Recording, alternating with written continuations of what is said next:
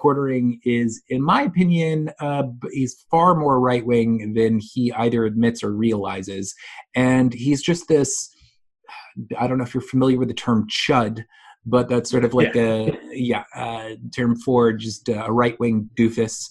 Um, and uh, like the, that guy is someone who just anytime he usually talks about pop culture stuff mm-hmm. and anytime that say that like i don't know marvel recasts uh, a, a, superhero that is white in the comics but now he's black.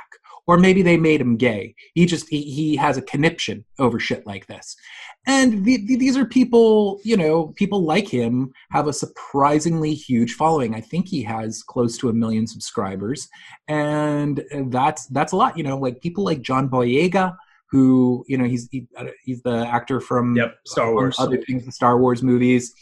Um cool guy but like like like john boyega tweeted at him somewhat recently because uh, he thought that that the, the the the quartering was making fun of him, and he so he said something salty to him, um, which was totally warranted.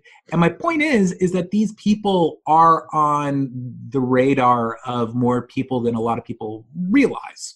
So uh, I think that they have kind of really toxic points of view, and I like kind of both making them look like mocking them, making them look like idiots. I think that mockery and just comedy in general is one of the most useful tools in terms of getting people to analyze like oh like people who who might be fans of these people to kind of consider oh this you know this maybe this person is kind of a doofus and i I need to re-examine why I, exactly I like this person, um, or if I should like this person at all. So yeah, I just um, I don't know. I uh, I I try to mix both people who I think have some sort of um, influence uh, within the the, wor- the world of politics or just uh, just social discourse and then I also keep in mind okay, what is the most entertaining thing that I can do right now that's somewhat topical that, that, that people would be interested in? Because above all, as much as I really value kind of injecting politics and um, a good s- social message, good social messaging within my videos, my primary goal above everything is just to entertain people. Okay, awesome. Yeah, that's. Yeah. I, um, I'll piggyback off of that in a second to what I actually want to say here. But for anyone that's listening, and you may or may not have heard of this guy named Ben Shapiro, he has the most engaged Facebook uh, news and politics page out of all news and politics pages on Facebook. Oh, that's... that sh- that should be terrifying. Yeah, it, it truly is. And if you if you're listening to this and you've never heard of Ben Shapiro, I envy you. But for for a lot of you, this is who we're going to be. Him and his followers are going to be the people we're going to be battling for the rest of my life. Um, and they're going to be following in the footsteps of people like him, like Jordan Peterson, the IDW crowd, and yeah, this that's a whole another rabbit hole. But yeah. while we're on the topic of the quartering, because I knew I wanted to talk about this because okay. you and I have exchanged tweets um, in the past a little bit about uh, the Mighty Thor comics, and I have yes. this right here because awesome. yes. I just got this the other day and I wanted to, as we are talking about the quartering, because that's the the video is uh, you talking about that I found uh, your channel was talking about that and him complaining about uh, Thor being female and her having a relationship with uh, Captain America who wasn't, you know, Steve Rogers Captain, you know, the, the deep rabbit hole. Um, yeah, yeah, yeah. And I just think it's funny because these people get so upset and so that's 2014 Thor, and yet this is the first Thor where Jane Foster appears as Thor. This is from 1973. So yes, yes, that that's a what if uh, issue, Um, yeah, not only is there precedence of it through What If, which is, I mean, you can make the argument that like, well, What If is is a is a comic where they're kind of it, it's it's an alternate dimension. But there's other you know there's other things. I mean first of all it just shouldn't fucking matter more than anything exactly. even if there wasn't even if there wasn't a past precedence but the very first issue of of, of thor uh you know thor because their big argument is that thor shouldn't be a woman because thor thor is is a man and it doesn't make sense that that because, because what, what happens is that uh, I don't know if I'm getting in the weeds here, explaining too much. I look, but, Thor is my favorite, so you can go ahead. Oh yeah. Well, well, Thor kind of um, reaches this point in uh, this this this lowly point in his uh, journey within comics where he is just a broken I was going to say man, but a broken immortal. And as a result of going through all these kind of tragedies and and and also uh, confronting things that both he and his family did that were arguably just just awful. He no longer has the will or um, the the power within himself to wield the Mjolnir. Uh, maybe I'm mispronouncing that uh, hammer, which is you know his, his his freaking hammer, and um, it's it's like only those who are worthy are able to wield it, and and and if they are, they they become Thor. The very first issue of Thor, uh, he actually was a just a, a, regular human who found the the arrow and they later retconned that maybe like two years later. And it was very ham-fisted and they they, they made him uh, they, they, did this thing where Odin said something to the effect of, you know, you you have been Thor all along, and all of this was a test. But it was a really just they they just decided, okay, we need to find like it's better if he's just Thor, and we don't do this like sort of like Peter Parker Spider Man thing where he has these dual identities. And so the, the point of, of mentioning all of that, I hope that your audience isn't getting bored by all this dorky comic book t- talk. But the point of that is that their original premise, which is that like you know, uh, like it doesn't even make sense that she, that that she would become Thor when possessing the hammer. I mean, that's that's just how it was in the very first comic, you know and but but more but i think the the bigger point in all of this is that it just shouldn't fucking matter you know? It, it, first of all they act as if she is replacing thor which she's not. Thor is still a character he goes by the name of odinson um, once she becomes the mighty thor. And um, it just shouldn't be a big fucking deal. They have this, uh, you know, it's it, it's really uh, hysterical to me because I always bring up this point, which is that you know they will, and when I say they, I'm uh, there's a large aside from uh, people like the quartering, there are a lot of, in my opinion, pretty reactionary like comic book slash video game dorks. I don't think these people even read these comics to tell you the truth. Uh, a lot of them say they do, but they they seem to know nothing about them and my point is is that uh, there's a lot of these people who will get bent out of shape about these things but they only get bent out of shape about them pretty much when it is like a white heterosexual male that is being toyed with you know? And it's it, it's sort of like the, the the joker movie came out last year and i I think I think it's a fantastic movie. I, I think it's great. But the thing is, is that they they they always say these things like, "Oh, create your own characters if you want to do this," and and you know it's not canon. It's not part of the co-. well. The Joker movie. I mean, it, it has a very small basis in in like uh the Killing Joke series, uh, which came out in the 80s, but it's just like a, a, faint seed of, of that. You know, I mean, for the most part, the Joker movie completely rearranged uh, Batman canon and it created something that was fucking awesome. You know, it's, it's a good movie. I happen to love it. Some people aren't crazy about it. but the point is is that they're not going to complain about that you know? You they're, they're not going to to say like oh that isn't canon. And it's just because they don't like to see their uh you know like they have this weird thing about white heterosexual males and uh just i, I don't know. I, th- I think they, they they feel threatened and they don't like seeing um just an increase of diversity all, all the time. I mean, some of them will. It depends on who you're talking to, uh, but uh, that's my take on it. Honestly, I, I, think it is at it at its heart kind of uh, a little rooted in bigotry. But mm.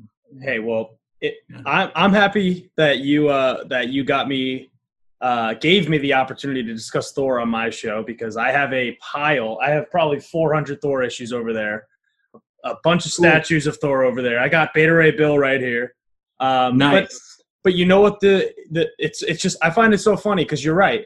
Uh, they don't read it because when I started reading comics, the first comic I read was the Mighty Thor, 2014, Jane Foster mm-hmm. as Thor, and I was like, "This is amazing." And if you don't yeah. understand, like if you don't like the story, then that's okay. But don't blame it just because it's a female Thor. Don't blame it because Captain America is black now. Don't blame it because there's a female Jedi or the you know it's that's, yeah, that's where that's the thing. They they act as though I mean really they they have this term and, and this is the video that you saw that you're talking about.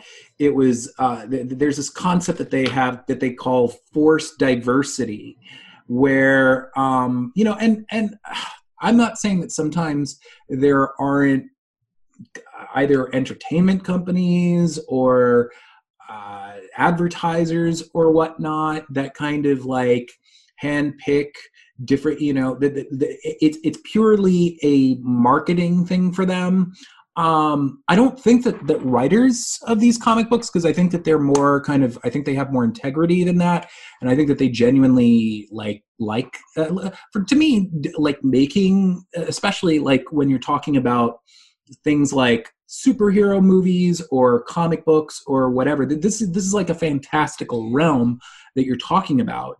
And so having diversity kind of it just adds to the richness. It just adds to kind of like a feeling of kind of having more. Um, and I'm not, I'm not saying that non-white people are you know exotic necessarily but it gives more depth it gives more variety and just helps create a, a, feeling that you're in this like vast universe i think better than if you just had like all white dudes all straight white dudes you know and um, yeah, it's it, it, it's something like like in general, I like to push against uh, xenophobia and homophobia and transphobia and you know all, all, all those things, of course. And it's just so rife in right wing um, pop culture commentary and you you won't just find it like sometimes you'll find people like you mentioned Ben Shapiro. Ben Shapiro will kind of sometimes like I believe he did he had a whole ridiculous um like diatribe about why uh the like James Bond should not be female oh. or maybe be because yep. that's what it was should not be black um which was also included in that video and it's just it's it's just ridiculous. There's no like real he tries to justify it by saying that like well you know james bond is is is known classically as a ladies man and it's it's a it's a male fantasy but but things change you know you get different interpretations. And that's really it to me more than anything it's it, like it's such a the the world that they want in terms of entertainment is such a boring one because it's like you you would get no experimentation if you if, if you did that. And then these same people will also go on and sometimes they're right about this uh, they'll they'll go off on how uncreative a lot of these these uh, movies happen to be. And uh, yet if we kind of followed their like kind of by the by the if we adhered to their rules just the entertainment would be all that much more bland and and boring in, in my opinion so.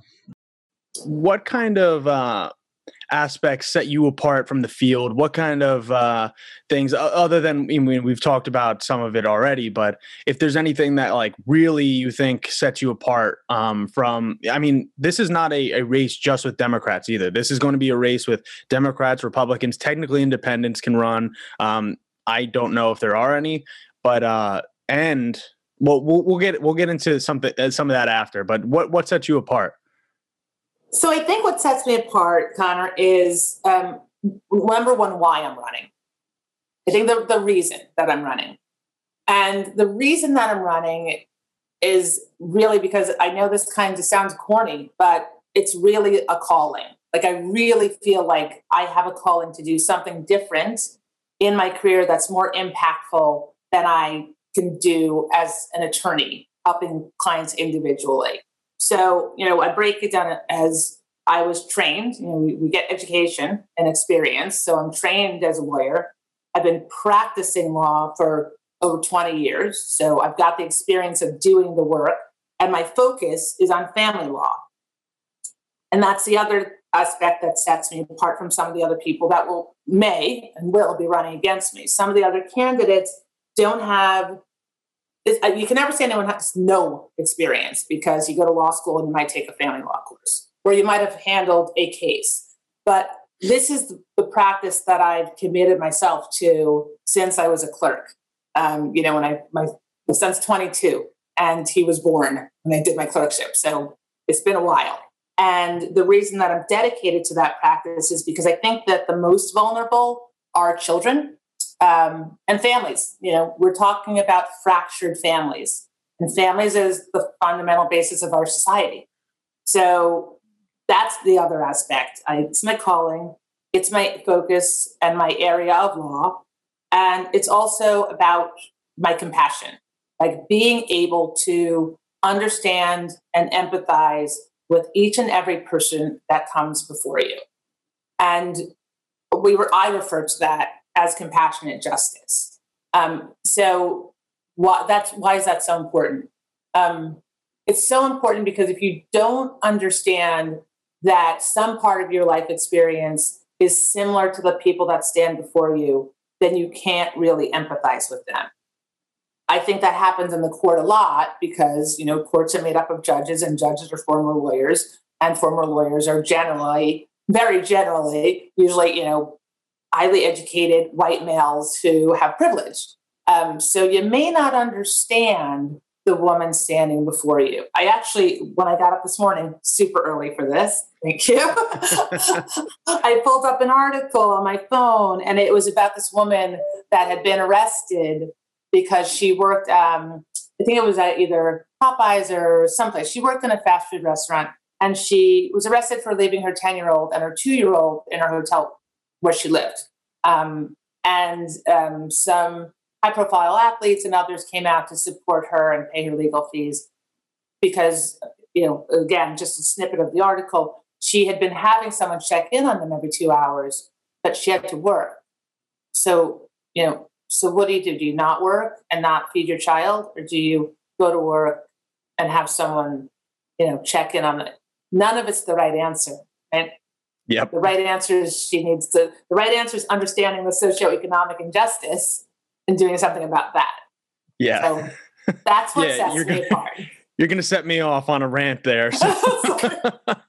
Which is something like I talked about last week also, or it was either last week or the week before, um, talking about um, people foregoing food to pay their rent, people foregoing insulin to pay their rent, people, for, you know, et cetera, et cetera, et cetera. And, you know, per, I mean, personally, again, this is my opinion, not yours necessarily, is, you know, I think there should be universal pre K. I think there should be universal college. I think there should be uh, universal trade schools, all these things that give people opportunities that otherwise they wouldn't have it because there's a cost barrier. Um, and, you know, obviously as a judge, you don't have a say on those things, but, well, not necessarily have a say on those things at least. So, but that's like as what I do and pushing for, you know, you you can see the push and the pull with different candidates and different positions and and how it all builds up to how this this this woman has to leave her kids.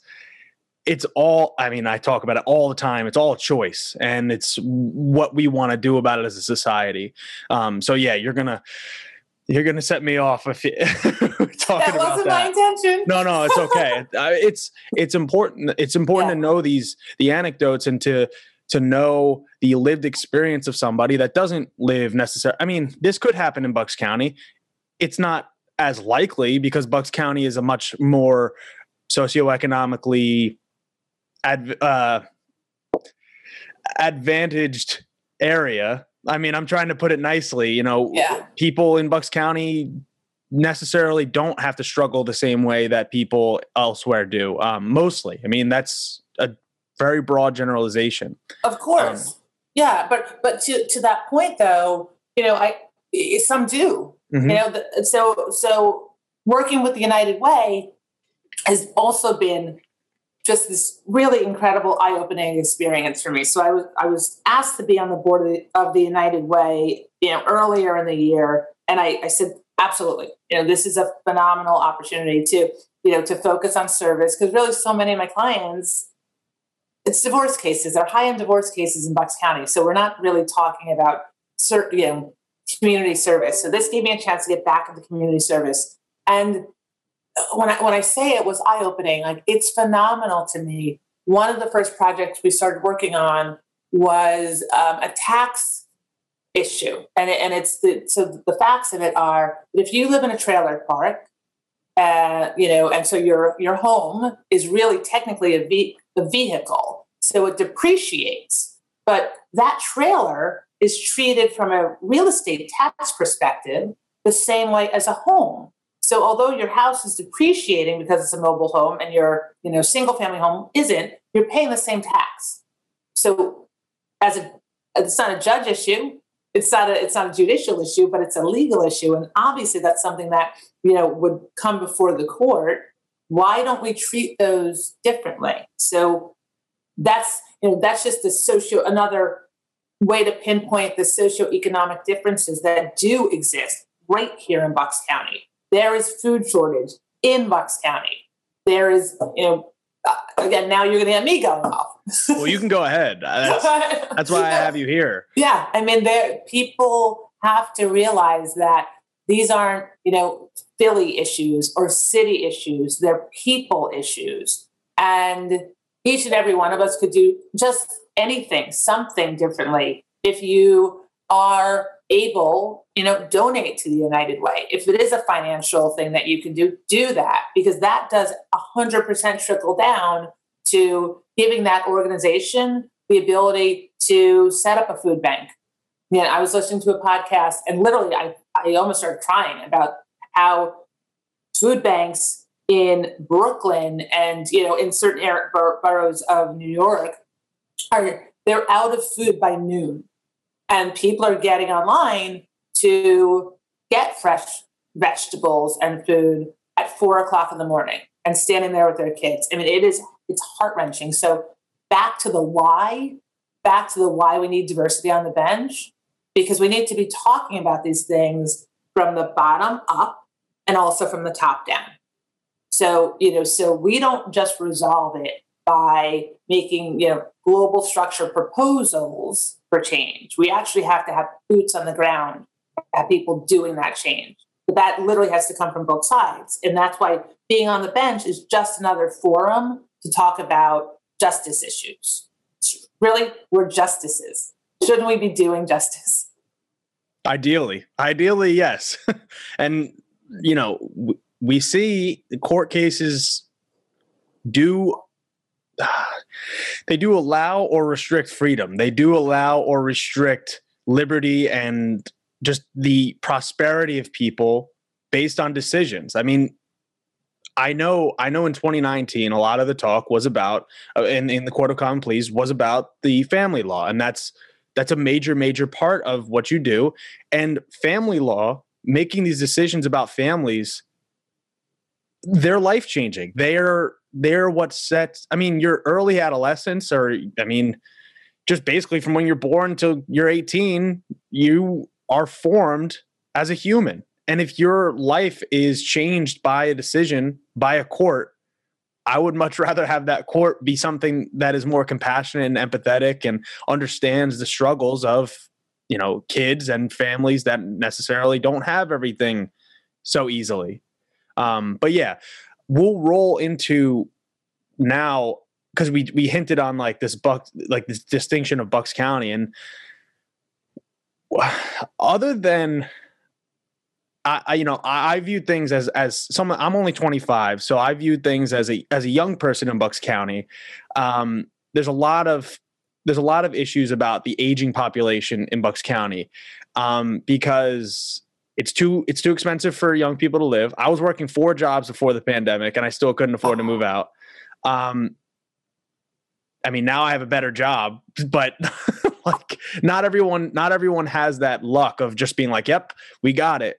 So I know millennials and people younger than me, Zoomers, they're not just getting handed um, living spaces, and not just getting handed these jobs that we were promised from going to college.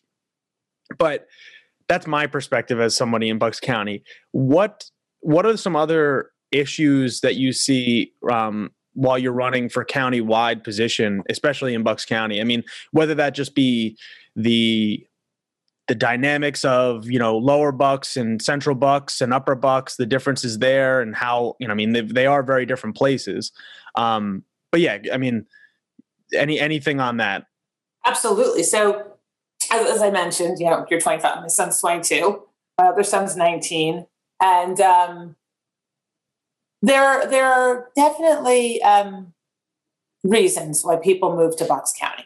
And it's the schools and it's because it's an absolutely beautiful place to live and you're you know centrally located between dc and new york. I mean and there, there are just and, and philly is right here. There are so many great things about bucks county and that's one of the reasons i moved here um, but you know so the i see less of an issue in the elementary schools okay but then in the middle schools there isn't a lot for kids to do.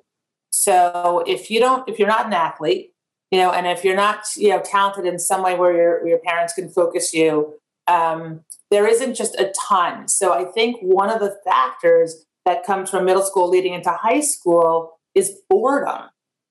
And you know, from a community perspective, you know, I live in Lower Make. There's no community center.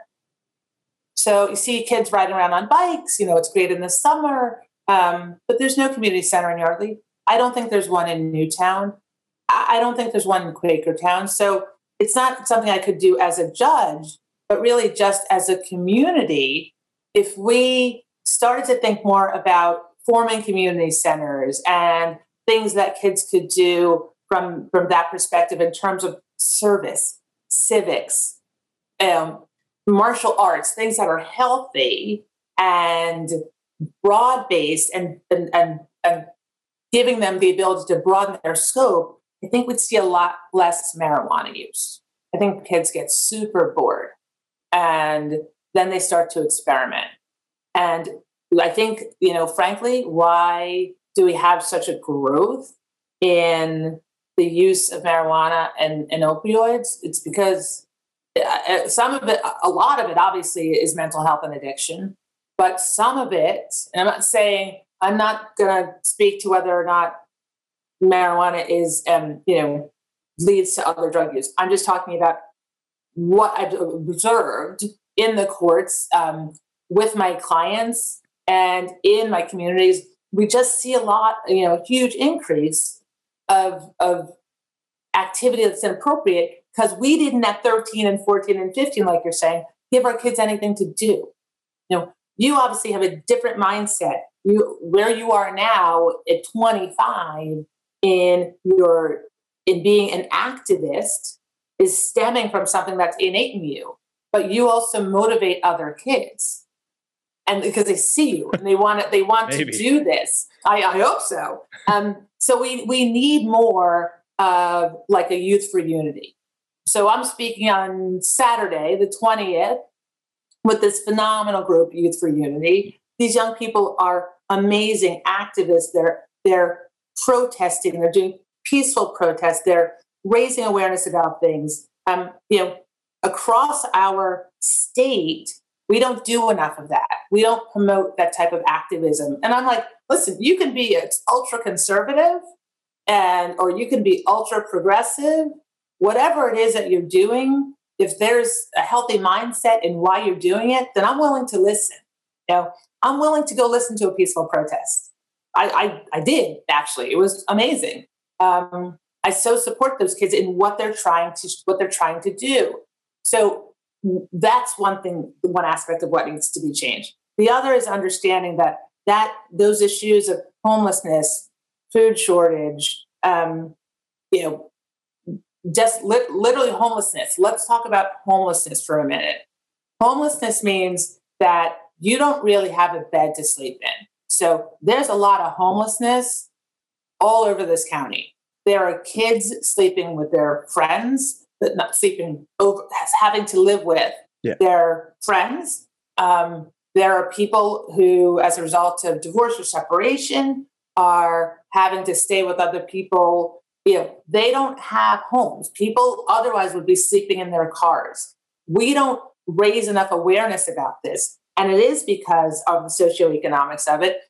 You can't get an apartment for less than $2,000 in Bucks County, regardless of where you are. So people are really unable to maximize how they're able to live. We just have to be aware of these issues. And I think a lot of that gets swept under the rug because we're like, eh, you know, it's a great place to live. It is a great place to live.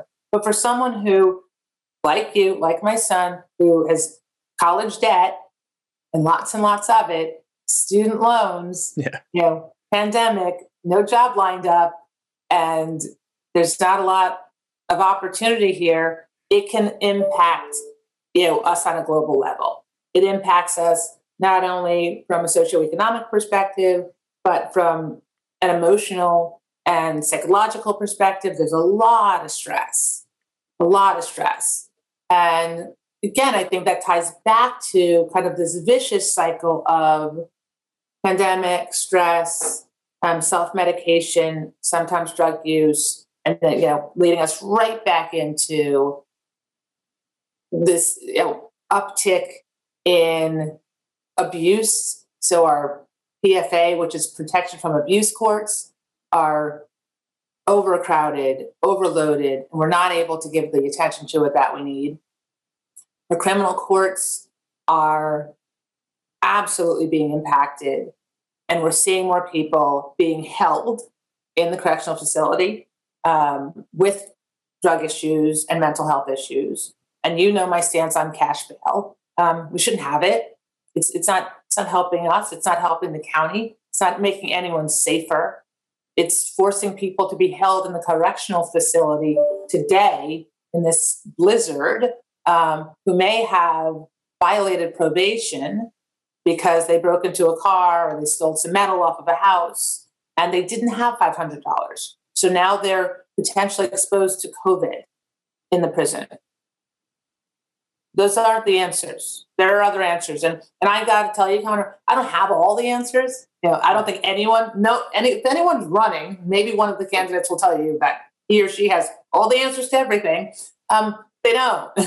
so that's why it does take the response a responsible person to go back and you know brainstorm and powwow with the other judges powwow with the da and powwow with people like you with our constituents to say look let's look at the problems in our county and how can we help them and then again that bottom up top down approach to resolving these issues in bucks county with it being Black History Month last month, I, I, I spent a lot of time, or at least one. I only release episodes once a week, but I spent a good portion of time talking about Malcolm X, Martin mm. Luther King, and uh, Fred Hampton as well. Yeah, uh, yeah. Who is usually overlooked? I feel like in generally speaking in in leaders, um, but I, I don't know if you feel a uh, a personal, you know, connection with Fred Hampton. I, know yeah. I'm I'm only 25, so the fact that he was murdered at the age of 21. 21, yeah, yeah, really no, that blows me, me, That blows me away. What I what I love about Fred Hampton's um, is the clarity that that brother had at such an early age. um, most of us are still trying to get in our 30s and our 40s. Um, and you're right, he is. But I, I, am grateful because it, you know he's not so overlooked anymore.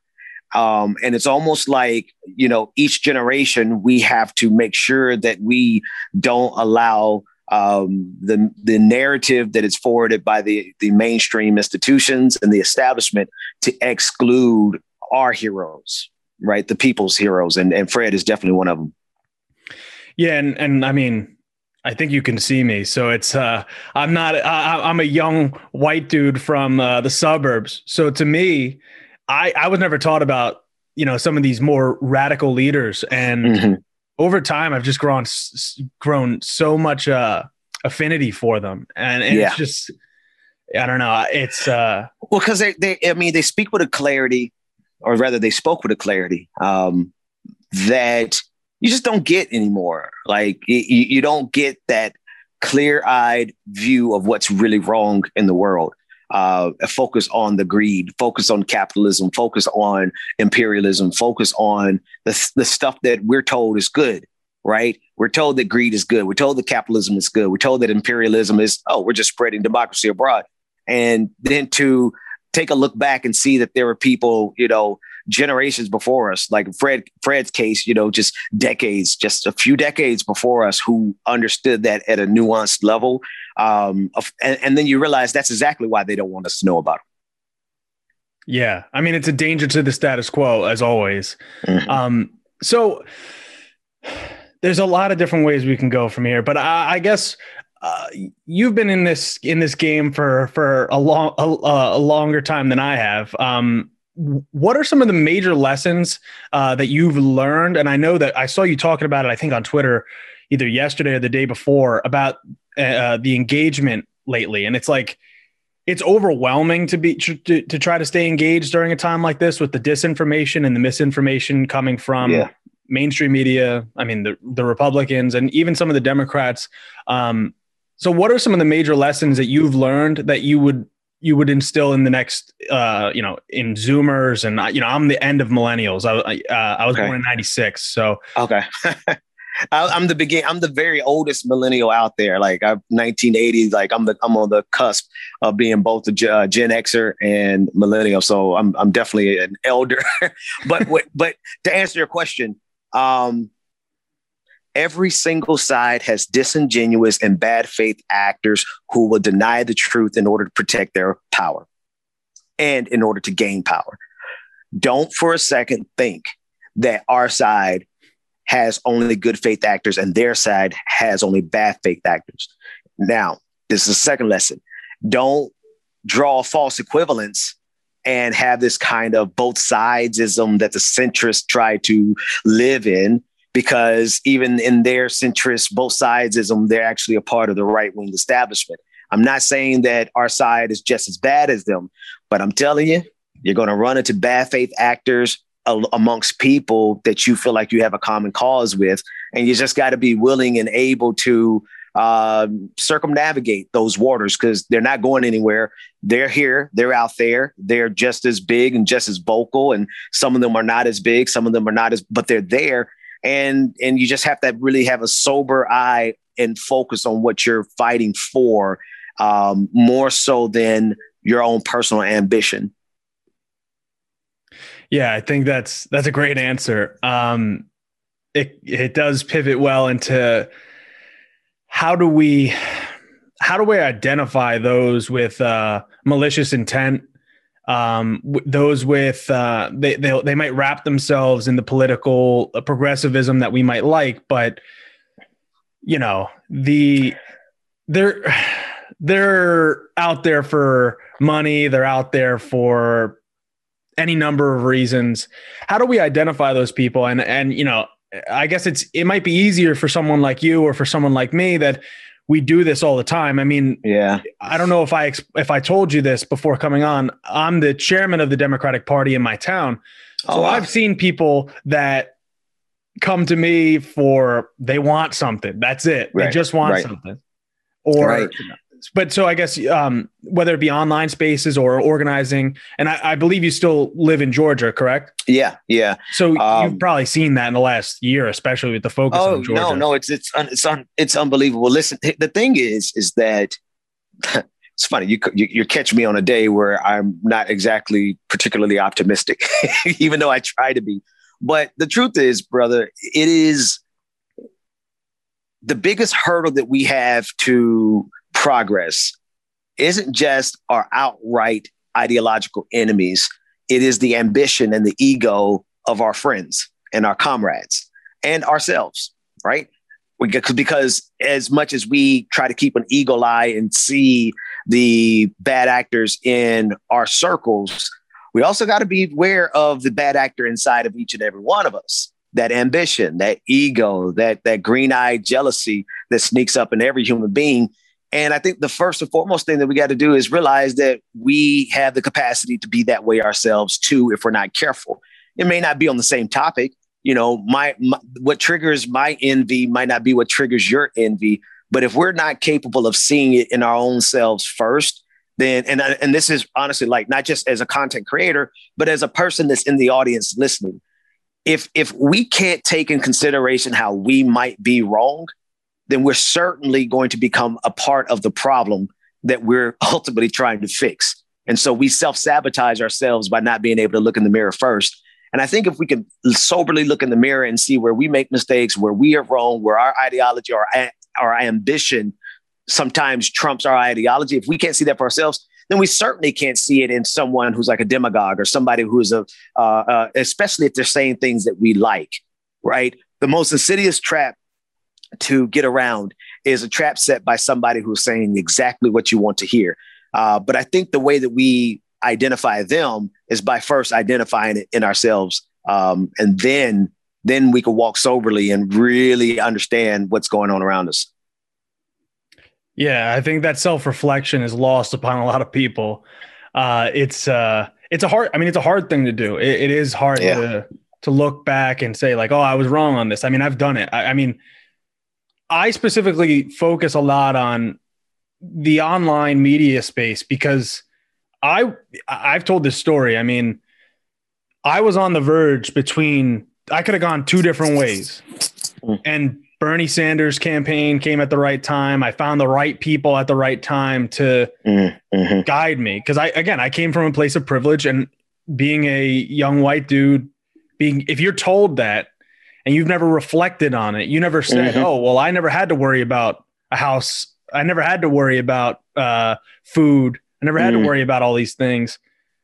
It's hard to, it's hard to sit with that and be like, whoa, people do actually struggle to make a living, oh, yeah. to do all this stuff. And we definitely need to work on that. Uh, I mean, everybody needs to do that, and we constantly need to be doing that.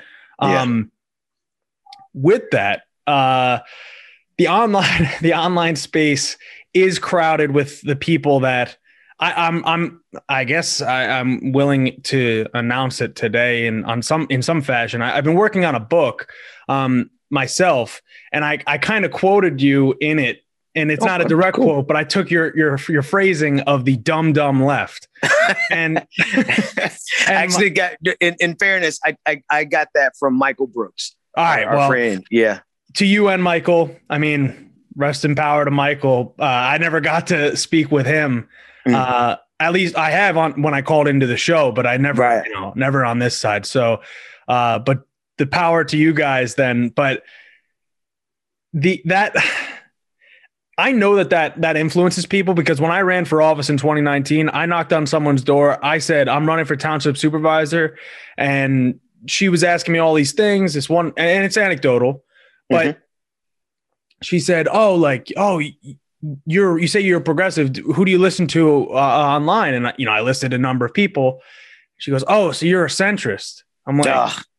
I'm like, uh oh. um, yeah. Like you don't yeah. like Jimmy Dore or, uh, and I, and I, I don't even like throwing Kyle Kulinski in with Jimmy Dore, but she uh, there she was like, you don't like them, you must be a centrist. I was like, um, I'm I got I got attacked as being a communist in this race, so I don't know exactly that I'm a centrist.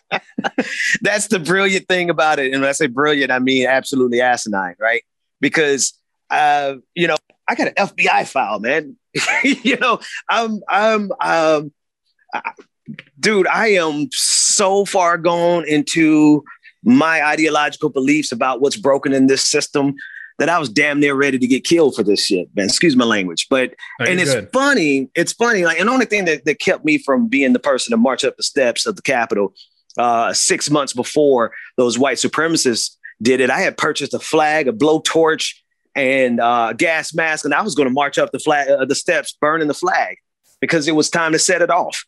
and then, but I'm the centrist. you know what I mean? Yeah. Like, like, and the only reason I didn't do it is because I got kids. And my wife was like, sit your ass at home, man, and raise the kids. And I'm like, you know what, babe, you're right. So shout out to my wife and my kids for keeping me out of jail or dead. But you know, it's that it's the absurdity of it all, man.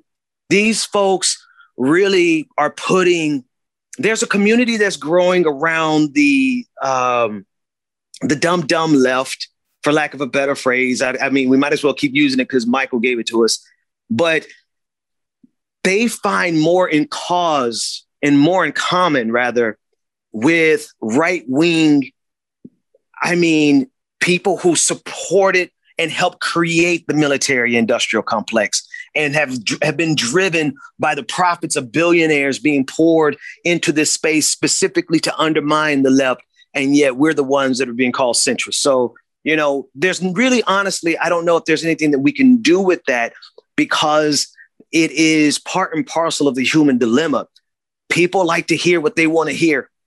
And if they're not listening to it with a critical ear, but they're listening to it with their anger only, or they're listening to it from a fanatic posi- position, then you know they become a cult of personality. And and so anyone who does not fall neatly into their precise definition of progressive then becomes the enemy. And we're at the point where even Ilhan Omar, you know, who is too far progressive for the regular Democratic Party, right? Now she's being considered as a conservative, not even as a centrist, but as a conservative by that very group that you're talking about. Um, is there anything that can be done about it? We just got to keep working. We, we got to, we actually just have to keep putting our, our hands to the plow and tilling the land and doing our job that we've been doing so far and may the best idea, uh, the best group win. Yeah, I think there's there's something to be said about that, and that's it's the tough part about the the the landscape we're in is because misinformation gets out Ugh. there just as much as If not more. regular. Yeah, because it's it's sensationalized. Yeah. Yeah. So they uh they can utilize it, and I mean, it's the horseshoe theory in action. I mean, I, I wasn't I wasn't so sure how much I really believed in it until I met I did meet people that self proclaim themselves to be on the left, and yet they didn't. I mean, the same the same woman. I know it's it's it's one person, but I lost by 38 votes. I don't know that she voted, and it's that is LGBTQ protections that you didn't get passed. That is environmental protections that you didn't get passed. That is pensions protected for people that were working and retirements. And it's selfish because I didn't say I like your whatever, some Pastor. stupid. So, I mean, if someone didn't like me, I, I, I'd still be able to vote for them. Like, right right like because listen like i mean on any given day i mean i mean at this stage i have detached myself from uh, I feel like this you're getting more honesty from me than i even bother to give online anymore because it's like uh what, what's what's the rating of your show by the way are we we we youtube only and we can cuss you can do whatever. Yeah, you can say whatever you like. it's like you know we're at the stage where you know fuck all that man I don't, we don't have time to engage with that level of stupidity because there's just so much more work to be done because if you're in this for the same reason i'm in this i'm actually in this to win win on behalf of the values that we're fighting for. Like you listed lgbtq rights right? Uh egalitarianism. Everybody i mean and really simple. I just broke it down in this in my twitter bio and it's very simple and I, this is all i'm going to fight for from now on. You know everyone deserves a house. Everyone has the right. Every human not just american every human has a right to housing clothing food shelter education healthcare not access to but actually a doctor and peace meaning nobody's dropping bombs from drones on anybody. Like it's they're very simple simple practical things that we're fighting for. And to get that accomplished, we actually have to get power. What the new left is trying to do, in addition to horseshoe us around to uniting with the right, um, what they're trying to do is, or actually what they're getting done is making sure that nobody can get power who has that kind of agenda right because if you think about it if if there's literally nobody who's a progressive other than those people who listen to jimmy dore like you listed then who's going to actually be able to amass power to get anything done nobody when you say um we're not going to go fix uh like these people and that I totally agree with that. And I, I actually, what comes to mind for me, and I've said this a, a, number of times before, but it reminds me of Michael Brooks. And I don't know if either of you know who that is, but he was an online podcaster. Um, he's very, he was very influential on me starting the show. And he always says, be gentle, or he said, he, he passed away this past year, but he said, um, be gentle with the individual, but ruthless with the system. Do you, oh, yeah do you believe that rather than going in to be like, yeah, because I completely agree, you don't have to change people, you have to change the systems in which they operate. Is that mm-hmm. kind of what you're getting at there? Yeah, for sure. Yeah. So, um, you know, like, so here, here's a for instance, like, you know, this is a really everybody at my job knows because that I've complained about this, so this won't be new. But for instance, in order to become a teacher, uh, in order to be admitted into my program, you have to get a certain score on a praxis exam. It's called the Praxis Core. Now, this is gatekeeping at its best because I've got students who you know are brilliant but they're having a hard time passing this exam so what my school does is we have uh, prep classes that we offer for free. Now, that is a deficit perspective because that's like, mm, there's something wrong with them, and we're going to fix it, and we're going to put this program in place to fix it. Recognizing structural problems is going to the higher level and saying we need to get rid of this test the test is a problem not these not these students this test is not measuring what it says it's measuring and it's becoming gatekeeping and often gatekeeping for kids who just for whatever you know because of where they lived or wherever they didn't have the same preparation. Um, there's a, a story i think i think it comes from nelson mandela so forgive me if i get this wrong but i think it does.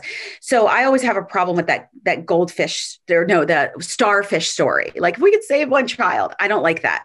Um, but then i heard this uh, similar um, story from Nelson Mandela, and he says there's a lake, there's a river, and there's babies floating in the river. And this woman goes over and she sees these babies floating in the river, and she's like, "Oh my god!" So she goes over and she starts pulling the babies out of the river.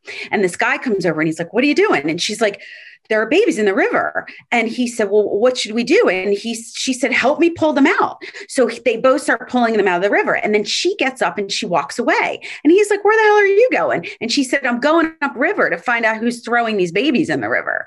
Right? So it's like you know we need to find out who's throwing the babies in the river and fix that. And i think that's that's kind of your point right? Oh yeah, I've never heard that, but that is uh, that is definitely an interesting perspective on what on way of looking at a broken system basically. Um, but yeah, th- uh, yeah, that is a interesting metaphor. uh, Lolly, what about you for being an educator? What what how has that influenced you? And obviously, Tabitha has worked with uh, college age folks. You work with ki- kids that are much much younger, so mm-hmm. maybe there's a different. Well, there's definitely a different um, perspective there. Well, I have to take a second and just be like, just say that I'm new to the day in, day out teaching um, thing. I'm, I feel like at a core, at my core, the thing that I know is I'm an entertainer. I've been doing story times for kids for about 22 years and have like so much respect for all of the teachers who are are doing this day in and day out. And it's it, it's Teacher Appreciation Week today, so oh my god teachers. I get it. I get it. It's hard. I only have five kids in my class and every day i'm still kind of like okay what's happening here? Um, that being said this has been one of my biggest growing years. Um, so in the past i had the opportunity as an entertainer as a story you know as a someone who did story times who connected with kids on that level it was kind of this little like golden situation where it's like the parents would come in with their kiddos. I would have this wonderful like one-on-one interaction with them and was able to kind of like open up some like some doors some conversations with them. Um, i'll never forget the time that i read um, julian is a mermaid. If you've ever if you haven't read that story you need to go get it right now. It'll take you five minutes to read and it's about a little boy um, who's um, uh, in new york city. He's um, he's a Hispanic. He has an abuela, and he just like loves mermaids. And um, it's around the time of the mermaid parade, and he sees people on the subway. And he goes home and um, has like you know just basically makes a mermaid outfit with like the curtains, with like a uh, a fern. He like puts on makeup and everything, all while his abuelo is in um, the bathtub. And then she comes out, and it's like this stern look on her face. And um, I remember when I read this book for the first time, I had one family who was there who had a little boy who was in a girl's dress, who loves painting his fingernails. Um, and then I had another family who I didn't know how they were going to react to this book. You know, it's like, I don't know. I have people of all political backgrounds, all like, you know, just everything who come to my story times and i never want to alienate anyone but i also kind of feel like it's important to validate the person who's not usually getting validated. So anyways i read the book and everyone loved it but one of the things that i kept bringing up is like let's just take this out of like you know oh my goodness this kid is dressing up like a little girl you know like a mermaid. Instead of that let's look at like this kid is in trouble because he is making an outfit out of things in the house. Would you get in trouble if that happened? You know, he's putting on makeup. You know, would you get in trouble if you're playing with your parents' stuff?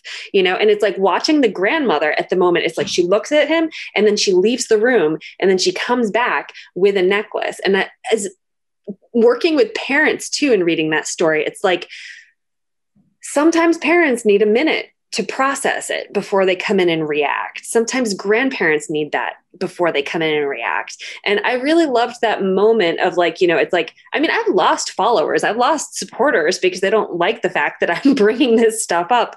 I get that. I don't agree with it, but it's like, it's fine. It's like everyone gets to make their choices. But I think for me, that was like a huge thing as an entertainer to be able to present this stuff to pre- present this beautiful story this beautifully written story and to have this moment where it's like hopefully the parents who are reading it and um, the uh, kiddos who are reading it's one of my like most viewed um, youtube videos um, which i think is really telling um, is just like how much can we learn from this story whether or not our kids are um, on the gender spectrum or or you know in the lgbtq community parenting is parenting and i feel like that's the thing is we should normalize all this stuff.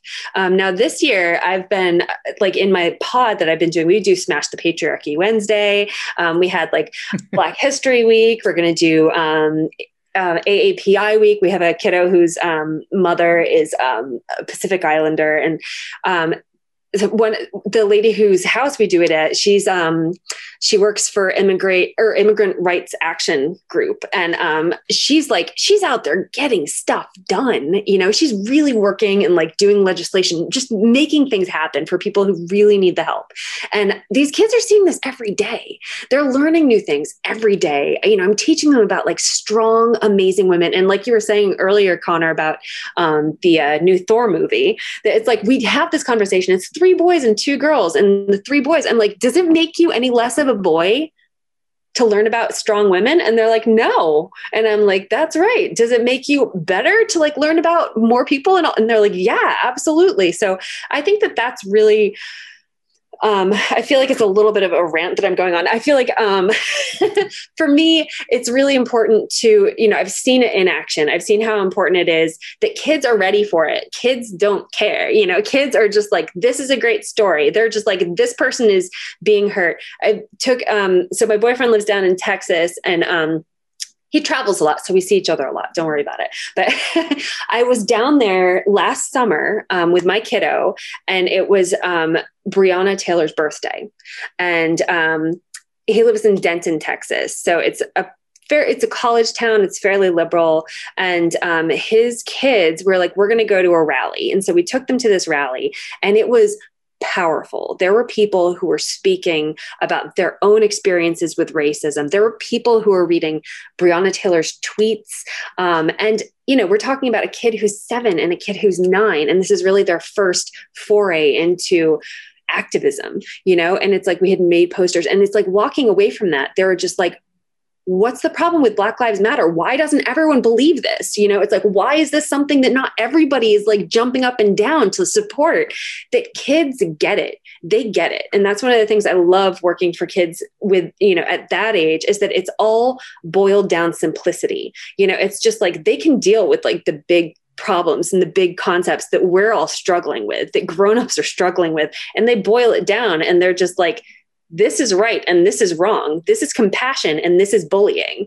That's it. You know so i feel like that ironically even though i don't have like the traditional like mayor um resume that that simple thing of being able to boil down a point and just be like what's bullying and what's compassion? You know what's empathy and what is you know just standing in a way just to be to be difficult you know? And i think that um that's what i would like to bring to this job. Um and just um the other thing is just like being able to be an inspiration for kids who are going to be able to you know move forward um, and to do really important things that they can be like that person who i know is a mayor.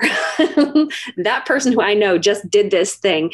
And that, um, you know, even if I don't win, I hope I win. But if I don't, that it's like they can still be like, this person over here tried to do this and made a difference. That it's like kids need to know that it's like, it's possible to make a difference, that you don't have to have the traditional resume in order to make a change. So. Yeah, and and I, I, that's why I, I, was struggling a little bit on how to phrase the question on, but for both of you because neither of you are K through 12 teachers, but you are educators in your own right, and you know obviously, um, it's important on both ends, and I. I, I'm getting free story time from both of you guys because so I'm learning two new stories. But um, let's see we could just go.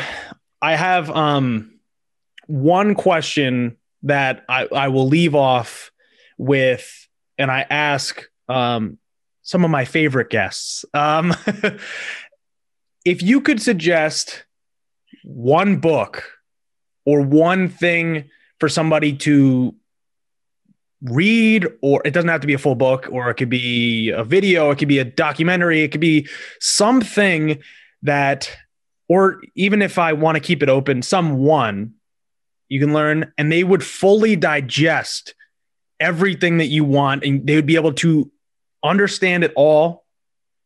What would it be? And i know that's that is a a hard question to answer on the spot because i did not tell you that. Um but while you guys think i can i can i can filibuster but it's to me that question means a lot because it can tell you about someone's experiences and and it can t- it can tell you where you learned from. I mean, I have I have books that, you know, if I could just hand to somebody and be like this is it, it would mean they like our world would be more empathetic. It would be more understanding. It would be equitable. It would be I mean there's there's a lot to to go into there, but um uh, Tabitha, we haven't heard from you in a while, so and that's that's totally cool too. By the way, this is what podcasting is for. It's for ranting. Usually, I talk to myself for an hour, so it's it's nice to have to have uh, you both here to to counteract my my uh, lunacy. Yeah. So, I mean, this is hard, right? Because there is no, there's really no, there's no one thing. There's right. no, there's no magic pill, right? Um, so I'm gonna, I'm gonna say, I'm gonna say two things, and then when we hang out, uh, I'm gonna perseverate over like, oh, I should have said this, right? I'm sure I will. This is good. Like, I'm gonna think about this all week. But um, so one is there was a, a professor I had at the University of Pennsylvania named Howard Stevenson. He is a psychologist. He works in social emotional learning in particular. He has a TED talk um, where he shares stories really about his own parenting and conversations he's had with his son um, that really relate to the work and in particular um, the struggles that boys have and and black boys in particular but but boys in general. And it's interesting because the the idea of like you know threats to masculinity have come up a little bit in this conversation. So i would say um, anything howard stevenson does is is magic but but a ted talk super accessible. Um, see i'm already st- now i'm starting to think of other things as I'm because mm, podcasts and you know. Okay, so it's hard. Yeah. I know it's hard. It's so I asked hard, this right? question and I don't even really have an answer myself. But yeah, so so all right, so that so I so TED Talk, Howard Stevenson. Mm. Okay, there's two. There's two more, but there's you I'll can give, give me one. You can give me everything, everything you want. I, I will right, not you, say. All right, I'm not going to really limit you, you, but uh, no, I'm not. I'm not going to give you everything. I'm not going to give you everything. But okay, so we'll say Howard Stevenson's TED Talk. Um, there are a few uh, podcasts, and one in particular, I want to say it's through. It might be This American Life. And the episode is called The Problem We All Live With. And in that episode, The Problem We All Live With, um, there's a reporter who outlines how in the 1970s, which is when I was little, uh, we the the achievement gap between black and white kids was closing. Now, remember what I said earlier 1970 is where the multicultural ed push started. In the 1970s, we were doing things in schools that were much more about equitable practices and multicultural ed, and the gap was was closing. And then Ronald Reagan yeah. and some different philosophies, and boom, now we're, we're it's okay. So that's uh, and and and there's a there's a current day example of integration and and how that works. So so the problem we all live with, and then a, there's a fictional book. Um, but it's kind of like historical fiction. It totally changed me. So it's a book called Homegoing. I want to say that the author is Yaa Gyasi, like Y A A and then G Y A S I.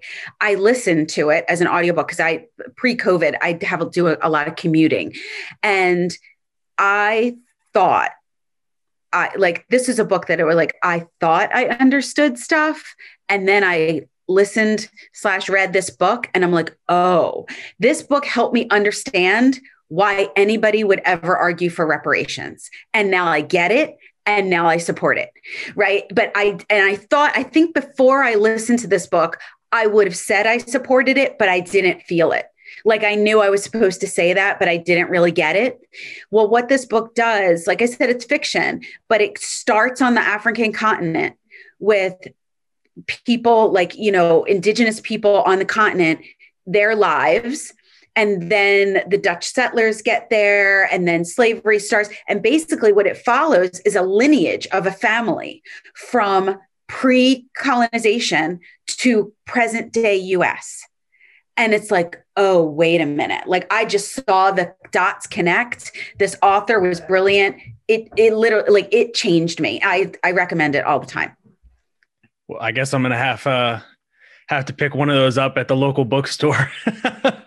Um molly your chance to go. Okay. Um so I feel like if anybody out there has not seen um, uh, "I'm Not Your Negro," um, that they need to go watch it right now um, because James Baldwin, I think, is um, he changed my life. You know, I mean, it's yes, you got it. Um, I think that just he's one of the most elegant people I've ever seen. Um, he's so he's elegant and eloquent um, and also he's connected with all of these unbelievable people from history, just the kind of like hearing his lived experiences. And unfortunately, hearing how little things have changed since then, that it's the same conversation that's happening is so sobering. And if it doesn't light a fire under you and tell you that you need to get involved in the process right now, then um, you know, I don't know what to say. Um, a children's book author illustrator that I think everyone should start like getting obsessed with right now is Christian Robinson. He's um oh, I can't say enough about him, but he's one of those people where it's like it's not over the top like, you know, anti-racist kind of stuff. Oh, wait, I just thought of another one. Deck Nevitt. Um anyhow, he's just wonderful. He's um, queer. He's um, uh, he grew up like his grandmother raised him, and so on Mother's Day last year, he made the sweetest post about like what Mother's Day means to him. And I just feel like he's just one of those wonderful people. And his illustrations do remind me of um, uh, Ezra Jack Keats, um, just like that, like super wonderful, sweet, simple um, wonderfulness. But he's he's so good at when it comes to inclusion. Um, and um, i feel like everybody should just like go out and buy his entire collection. He's brilliant. Um, so yeah definitely. Um, and also this is one that not very many people know um, anastasia higginbotham. Um, she's a, a she's definitely like super far left and i love her but she has a book called a children's book called um uh oh death is stupid and divorce is the worst i think which is really kind of interesting. Um, and uh, she just she has one um, that's about white privilege and another one about uh, growing up queer as a kid. Um, so i mean it's like not very many people know about her and it's like you kind of have to hunt down her books. So um, i know that's three. Sorry Colin. that's you guys each gave me three so it's all right. Um, and and I, I will point out too that i i, I do kind of like those books where you have to go and like search a little bit. There's a little bit of the hunt in it, yeah. and I think that's fun. When I was in college at Penn State, I felt like I could have been radicalized to the far right had I had I been with the wrong crew. Hmm. Uh, let's just say. Um, mm-hmm. Luckily, I I wasn't, and I I developed my own ideology. Ideology. I mean, solely almost by myself, really, and online. Mm-hmm. But it makes me think of the radicalization of the Republican Party, which we know we know we were going to talk about on some level, mm-hmm. and it kind of hits on the. We can talk about any of it: the infrastructure bill or the yeah. package, whatever you want to discuss on that, mm-hmm. and voting rights, mm-hmm. which the Republicans seem to not believe in any. And yeah. the January 6th commission, which we yeah. we originally wanted to talk about, I know, but frankly, I mean, I'll toss it to you after this, but the the January 6th commission is the biggest example of why bar- bipartisanship is not working right now because the Republican Party is so radical mm-hmm. that Chuck Schumer and Nancy Pelosi gave the Republicans everything they wanted to make a bipartisan commission. Mm-hmm. They still said no. Yeah. They still said no. We have Tucker Carlson talking about people uh, in the FBI being plants in in the in on January 6th, and mm-hmm. they're like, "Oh, we should look into it." It's like we had a chance to look into it, bozo.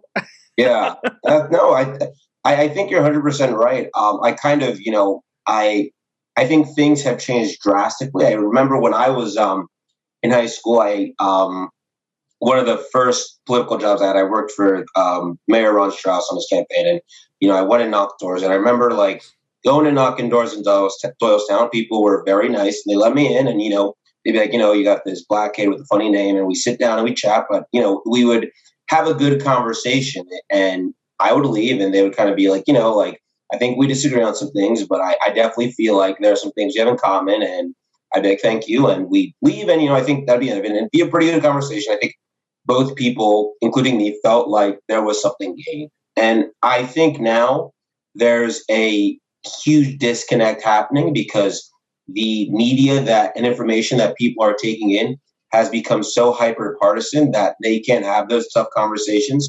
So I think it's then tracking to they're electing people that are kind of in that same way. I think, you know, if looking at someone like Marjorie Taylor Greene and thinking how the hell did someone like that get elected? The only way that someone like that gets elected is because the people in their community think that they're the best solution to the problems that um, they believe they're facing. Um, so, you know, I think at the end of the day, it goes back to kind of the, I think there's a lot of radicalization happening um, in a lot of communities. And, you know, as a, I guess as a press secretary and someone that works in communications, I'm, I'm slated to believe that that it's coming from media. It's coming from media, and I think it's really forcing people um, to really take on a lot of radical views and, uh, and elect uh, radical politicians. Yeah, I mean, some people would call me a radical. Some people may call you a radical. I mean, yeah. and it's not my my issue with that term, that phrase, or whatever that word comes down to the false equivalence of radical. When you Mhm. compare radical on the left, what am I a radical for? I want health care for everybody. Mhm. What are we radical for? We want to uh, provide a green a green uh, uh, planet for tomorrow for the Yeah. for the next generations. Um, Versus when you talk about Marjorie Taylor Greene, and and even goes beyond her because it's seeped into the mainstream of the Republican Party. I mean, Pat Toomey used to be one of the most conservative senators that you could possibly like you know 10 years ago Mhm. most conservative one of the most conservative senators and now people are looking at him like he is a moderate in the senate and it's just Mhm. mind-blowing Mhm. that, that someone like that is viewed as a moderate today so the O- overton window is so shifted uh, i mean it's frankly just not it's like being torn from the middle Yeah. Unfortunately, and I'll I'll, I'll see what you think because you you've seen it from the inside. Is I think that the Democratic Party is lagging behind in reacting to the ever radicalizing far right. And I Mhm. think that the party is reluctant to say that we cannot work with those people because they are nuts. They are, I mean, not, I I always clarify this and saying, like, not all Republican voters, not all of the elected officials, but a lot of them, Mhm. a lot of the elected officials are nuts and they Mhm. believe in crazy shit. Yeah. Um, and we can win over some of the voters, but that party is unfixable to me. Mhm. No. Yeah. I um I definitely I think, you know, um I definitely saw in Congress, um, especially after January 6th, a lot of Democratic members, I think then, I think still now, are very, very hesitant to work with members of the Republican Party. It's just because of the kind of laissez faire attitude that was shown about the tenets of our democracy being destroyed. Um, you know, and I think that Democrats um, have to think kind of about if they want to, you know, kind of fix all the problems that we're facing, if they want to get a lot of things done, you know, build a, you know, a better earth for future generations. They want to fix healthcare. They want to, you know, build an infrastructure package that's going to help create a, you know, safer earth. Um, you got to really think about, you know, um, are you going to sacrifice that um, to kind of work together?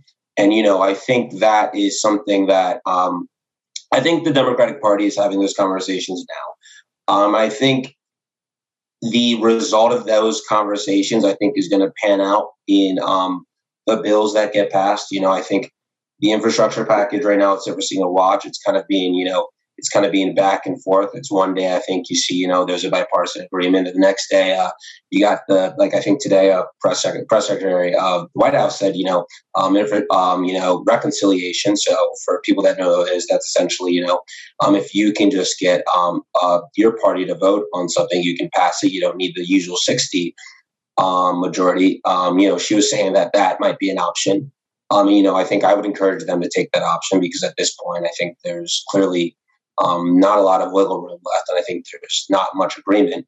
Um, so you know, I think on these really big issues that people support, where you know you got 64% of Americans uh, want infrastructure package, 64%, 63% of Americans um, support you know gun control, and you know you got 50% of Americans say there needs to be some change in the tax code. These are widely popular ideas.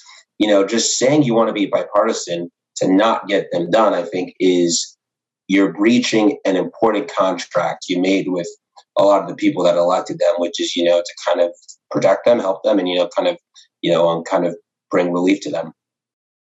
A lot of this we need to wrap in with the historical context of how we got here. I mean, you you do bring it up uh, in the article where it's talking about Joseph McCarthy, and you know, people hear that McCarthyism or McCarthy attack or whatever um, and I don't know that a lot of people fully grasp where that comes from. But if you would kind of just give us a little background of it, and I I'm gonna just insert here that remember the context of McCarthyism in canceling, if you want to call it that, the left.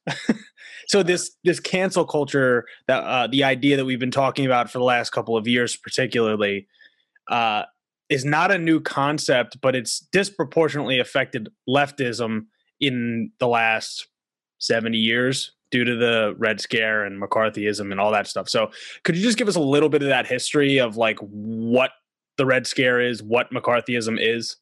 Sure. I mean, this came out of like the Cold War, right? And the and the Red Scare initially started in like the mid 1940s, um, and the idea is that and and again you know like then what you're hearing now the idea is that like there's been communist and marxist infiltration not only of our society but of our institutions and the plan is that it's trying to destroy america from within right like this is what like the school board candidates are saying this is what people were saying in the 1940s and 1950s right so history is repeating ourselves yep. now senator joseph mccarthy you know he really just kind of um, he was he was a demagogue who was able to really just elevate um, this scare and hysteria and panic, um, giving his, given his role as a senator, right, um, and that platform that that gave him. And so, you know, he was just completely unhinged. Like he was accusing. He, at one point he accused like the State Department of having over like two, 200 communists um, infiltrated within it. Also accused the CIA and the FBI. Um, and you know, this anti-communism, um, unfortunately, you know, w- it never really went away, right? Even though the Cold War ended, um, you know, after the Berlin Wall fell and the, the Soviet Union um, dissolved, and I think it was '91 completely. Um, th- this never went away. But you know, back to this time period, like this kind of like anti-communism um, you know, it's what kind of fueled the right, right? And especially the fringe and extreme right. And so you had like the KKK, you know, one of it, you know, anti communism was a, a, a, big engine in its, um, you know, racist, fascist politics.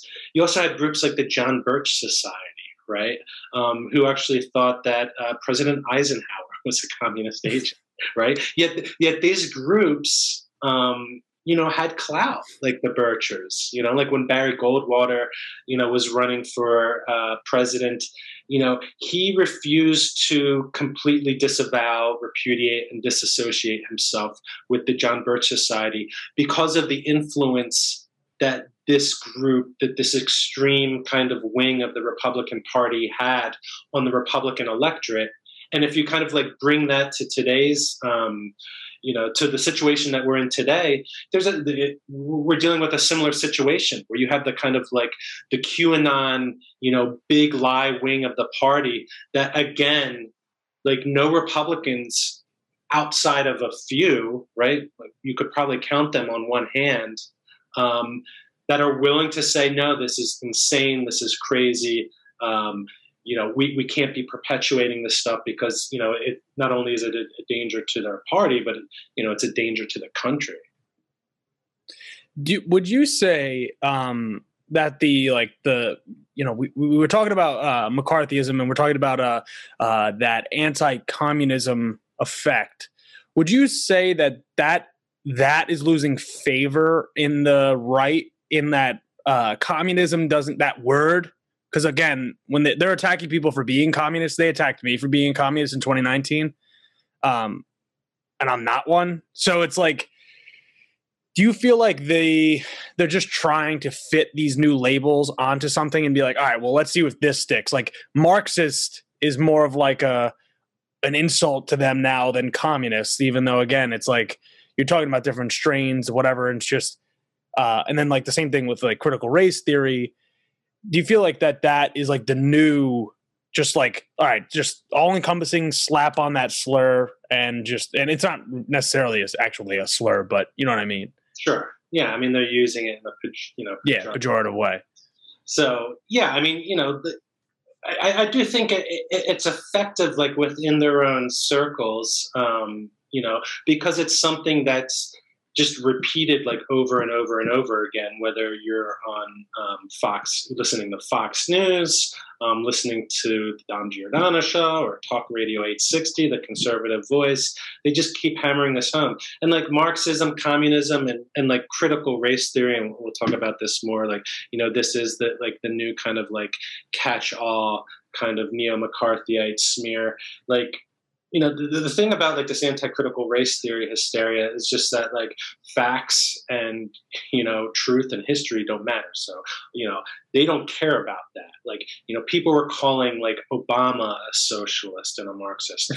Liberals are like socialists communists and marxists. Any kind of like social democratic reform is like communism marxism and this kind of like uh, existential threat to the country what's kind of funny about it is is that they're not social libertarians. They're not uh, libertarians economically. Not that I I definitely do not agree with uh, economic libertarians, but they I mean fascism has a part of it where it is, you know, government controlling certain aspects of just say the economy or um, you know controlling certain groups of people so they're not libertarians in any way um, so it's ironic when they're talking about like oh like you just want to do this this this it's it's a lot of projection it seems.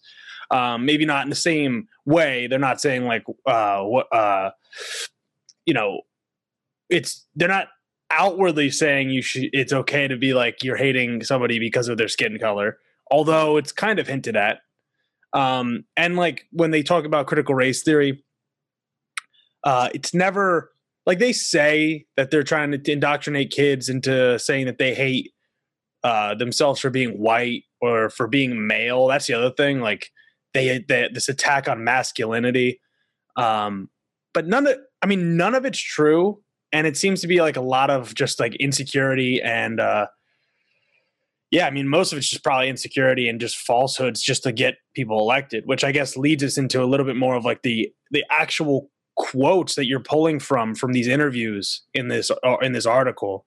Um, specifically, the one that stood out to me was about the.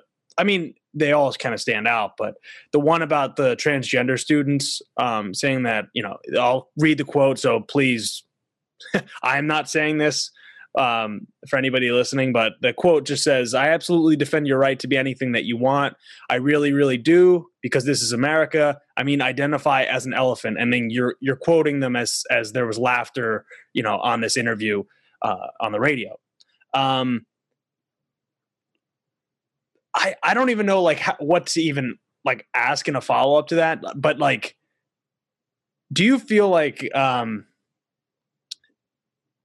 these social issues of like transgenderism, uh, you know, just being accepting of gay people in this country, like that these are still the the cudgel issues that they're trying to make them. Like they're trying to divide us based on like being pro LGBTQ, which like fine. Like I'm okay with being on the on the right side of history, but do you feel like that's going to be like the the stomping ground of these radical right wingers? Yeah, I, I, think it's part of it. I mean, first, you know, I, I, think like a lot of this is just like a racist backlash to this kind of like new civil rights movement that we've seen, um, you know, pop up and flourish under the Black Lives Matter movement. Uh, in opposition to like the militarization of our police um, and the impunity that the police enjoy when they kill unarmed black um, you know men and women right and so like you know this what we're seeing happen now is just kind of like what happened during the civil rights movement, right? And so, like the civil rights movement was a com- part of a communist plot yeah. to to divide us and cause racial strife um, in order to again, like quote unquote, destroy the country from within. Um, you know, with regards to the uh, the quote about like trans- transgender students, you know, they they initially were talking about like the bath of you know bathrooms um, the bathroom issue right? Yeah. and then we got to that and you know it was just disgusting. And you know I, am just going to go ahead and say it you know because like other people might feel uncomfortable doing it but you know a lot of their attitudes are racist and they're bigoted right? And that's it. And you know for me i think you need to call it out for what it is. Like i get why people might be uncomfortable especially if like you're running for office and like these people are your neighbors um, and you know they're part of your community. But at some point you have to say enough like this is unacceptable. And we can agree to disagree but we shouldn't kind of like allow people to conflate that with some kind of concession that all opinions are created equally because they're not. And some are wrong. And like I said, some are racist and some are bigoted. So they know that like, you know, these these keeping kids in school PAC candidates um, like Cora Landis um, and Ricky Chaikin and the rest of them, um, you know, they're going to keep kind of like hammering these issues. And you know, I would I would um, you know recommend that everyone um, if you're really interested in this to hear, you know, because com- I could have written more, right? But I have like word limits in my article. There was a lot more that they said, but like, you know, these candidates, these Pennridge School Board candidates, um, as well as uh, Cora Landis from um, Palisades, at different times they went on Talk 860, the conservative voice, right? Um, which is hosted by Don Beischel Jr. and Joanne Cipresse. And even what they were saying was disgusting. Like uh, Don Beischel Jr. said, you know, was making a quote unquote joke, right? Saying, oh, you know what BLM stands for? The burn Loop movement, right? Um, and then like Joanne uh, was saying that in, in regards to like critical race theory being taught in school, which again is not being taught in K through 12 schools, um, that they're churning out little racists. Um, so, you know, it's just, it, it's really disturbing. Um, you know, I wish I didn't have to listen. To, I wish I could get those two hours of my life back of listening to those those interviews. But it was important for me to do because you know th- this is where you're going to hear them when when they're at their most comfortable, right? You know, in their own kind of like media spheres, um, and then w- where they're really going to be speaking off the cuff.